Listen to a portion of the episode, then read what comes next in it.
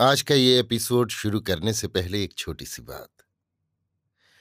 क्या आप भी अपना पॉडकास्ट बनाने की सोच रहे हैं? तो एंकर ट्राई कीजिए। ये पॉडकास्ट बनाने का सबसे आसान तरीका है। नंबर एक, ये फ्री है।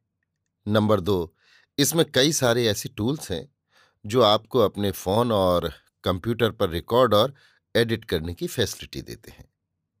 नंबर तीन आप अपने पॉडकास्ट को डिस्ट्रीब्यूट भी कर सकते हैं, जिससे इसे स्पॉटिफाई और दूसरे प्लेटफॉर्म पर सुना जा सके। तो डाउनलोड कीजिए फ्री एंकर ऐप या विज़िट कीजिए एंकर डॉट एफ़ पर अपना पॉडकास्ट स्टार्ट करने के लिए। ये तो थी एक छोटी सी जानकारी, और अब शुरू करते हैं एपिसोड का सिलसिला।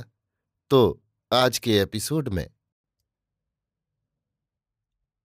लीजिए सुनिए अयोध्या सिंह उपाध्याय हरिऔध के लिखे उपन्यास, अधखिला फूल की दूसरी पंखड़ी, मेरी यानी समीर गोस्वामी की आवाज़ में। जिस खेत में ये टूटा हुआ तारा गिरा, उसमें देखते ही देखते एक भीड़ सी लग गई। लोग पर लोग चले आते थे और सब यही चाहते थे, किसी भांत भीड़ चीर कर उस तारे तक पहुँचे। पर इतने लोग वहाँ इकट्ठे हो गए थे, जिससे पीछे आए हुए लोगों का उसके पास तक पहुँचना कठिन था। जितना मुँह उतनी बातें सुनने में आती थीं। सब इस सोच में डूबे हुए थे। ये क्या है? टूटे हुए तारे के चारों ओर बहुत लोग खड़े थे, पर उनमें से एक भी इतना जीवट नहीं रखता था, जो उसको छूकर उसका भेद बतलावे। कुछ घड़ी यों ही बीती। वो जैसे पहले एक पत्थर की बड़ी चट्टान की भांति खेत में पड़ा हुआ था, अब भी बिना हिले डुले वैसे ही पड़ा है। पर उसको कोई हाथ तक नहीं लगा सकता। पीछे एक ने कुछ जीवट किया। अपना कलेजा थामा और दूर से एक ढेला उस पर फेंका। ढेला सनसनाता हुआ आकर उस पर गिरा। उस सुनसान रात में खटाक का शब्द हुआ और फिर वैसा ही सन्नाटा छा गया।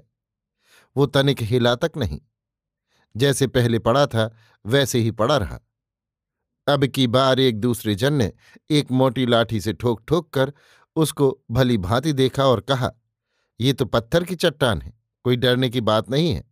सब लोग पास आओ, इसको देखो, जो मैं कहता हूँ सच है कि नहीं? धीरे धीरे छड़ी और हाथों से टटोल कर सब लोगों ने इस दूसरे जन की बात मानी। पर अब ये सोचा जाने लगा, आकाश से इतनी बड़ी पत्थर की चट्टान क्यों कर गिरी? लोग ये सोच रहे थे। इसी बीच एक बूढ़ा बोल उठा, भाइयों ये मैनाक पहाड़ का एक टुकड़ा है। पहले पहाड़ों को पंख होते थे, इसलिए वे उड़ते और बहुत से गाँवों को गिर कर उजाड़ दिया करते थे। जब ये बात राजा इंद्र से न देखी गई तो उन्होंने अपने हथियार से सब पहाड़ों का पंख काट डाला। मैनाक उनके डर से भागा और समुद्र में जाकर छिप रहा। इससे वो आज तक बचा हुआ है। जान पड़ता है इस कलयुग में वो फिर समुद्र से निकला है और उड़ता हुआ किसी गाँव पर गिरने के लिए किसी ओर गया है। इसी से ये एक टुकड़ा निकलकर यहाँ गिर पड़ा है। ये एक मन से घट थोड़े ही होगा। जो उसमें से निकलकर न गिरता तो आकाश में इतना बड़ा पत्थर का टुकड़ा कहाँ से आता? बड़ी कुशल हुई जो मैनाक इसी गाँव पर नहीं गिरा। नहीं तो आज हम लोगों को कहीं ठिकाना भी न मिलता। एक बूढ़े पुराने ढंग के पंडित भी वहाँ खड़े थे। वे बोले, ये बात नहीं है। जो ये मैनाक का टुकड़ा होता तो इसमें जोत कहाँ से आती? आप लोगों ने नहीं देखा था? इसके गिरने के समय कैसा उजाला हुआ था? और जब ये आकाश से नीचे को आ रहा था, जान पड़ता था सूरज का टुकड़ा धरती की ओर आ रहा है। मैं समझता हूँ ये स्वर्ग का कोई जीव है, किसी शाप से पत्थर होकर धरती में आया है। पुराणों में लिखा है अपने पति के शाप से अहिल्या को पत्थर होना पड़ा था। जान पड़ता है यही दशा इसकी भी हुई है। अभी घड़ी भर पहले दूसरे तारों की भांत आकाश में ये भी चमकते रहे होंगे। पर जग का कैसा ढंग है? जो घड़ी भर पीछे हम इनको पत्थर होकर धूल मिट्टी के बीच एक खेत में पड़ा हुआ पाते हैं। राम का नाम जपने के लिए इससे बढ़कर और कौन सी डरावनी बात दिखलाई जा सकती है? एक नए पढ़े बाबू भी वहाँ खड़े थे। बोले, आप लोग जो कहें, पर जहाँ तक मैं सोचता हूँ, टूटे हुए तारे छोड़, ये और कुछ नहीं है। आकाश में इतने बड़े और इससे कई गुने लंबे, चौड़े और छोटे अनगिनत टुकड़े दिन रात चक्कर लगाया करते हैं। दिन पाकर जब ऐसे बहुत से टुकड़े धीरे धीरे इकट्ठे हो जाते हैं तो एक तारा बन जाता है। इस तारे में कुछ दिनों में जोत भी आ जाती है और तब ये चमकीला हो जाता है। ऐसे ही बनने के बहुत दिनों पीछे बहुत से तारे बिखर भी जाते हैं। जिस घड़ी ये बिखरते हैं, उस बेले इनके अनगिनत टुकड़े आकाश में इधर उधर फैलते हैं। उनमें से पहले की भांति बहुत से फिर आकाश ही में चक्कर लगाने लगते हैं।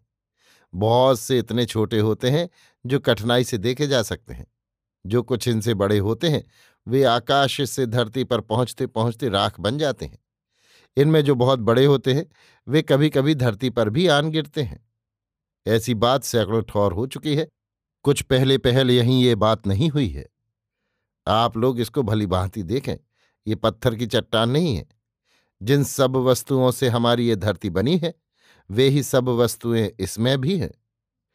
ये सब बातें हो ही रही थीं। इसी बीच पूर्व ओर से बहुत बड़ा धक्का आया, जिससे सामने के सब लोगों के पाँव खड़ गए और एक लड़का धड़ाम से उसी टूटे हुए तारे के ऊपर गिर पड़ा। गिरते ही उसके सिर में बहुत चोट आई। सिर फूट गया, लहू बहने लगा और वो अचेत हो गया। ये देखकर सब लोग घबरा उठे। और फिर जितने मुँह उतनी बातें सुनी जाने लगीं।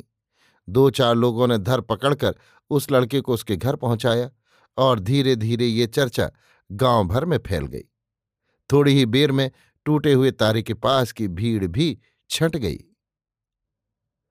अभी आप सुन रहे थे अयोध्या सिंह उपाध्याय हरिऔध के लिखे उपन्यास, अधखिला फूल की दूसरी पंखड़ी, मेरी यानी समीर गोस्वामी की आवाज़ में।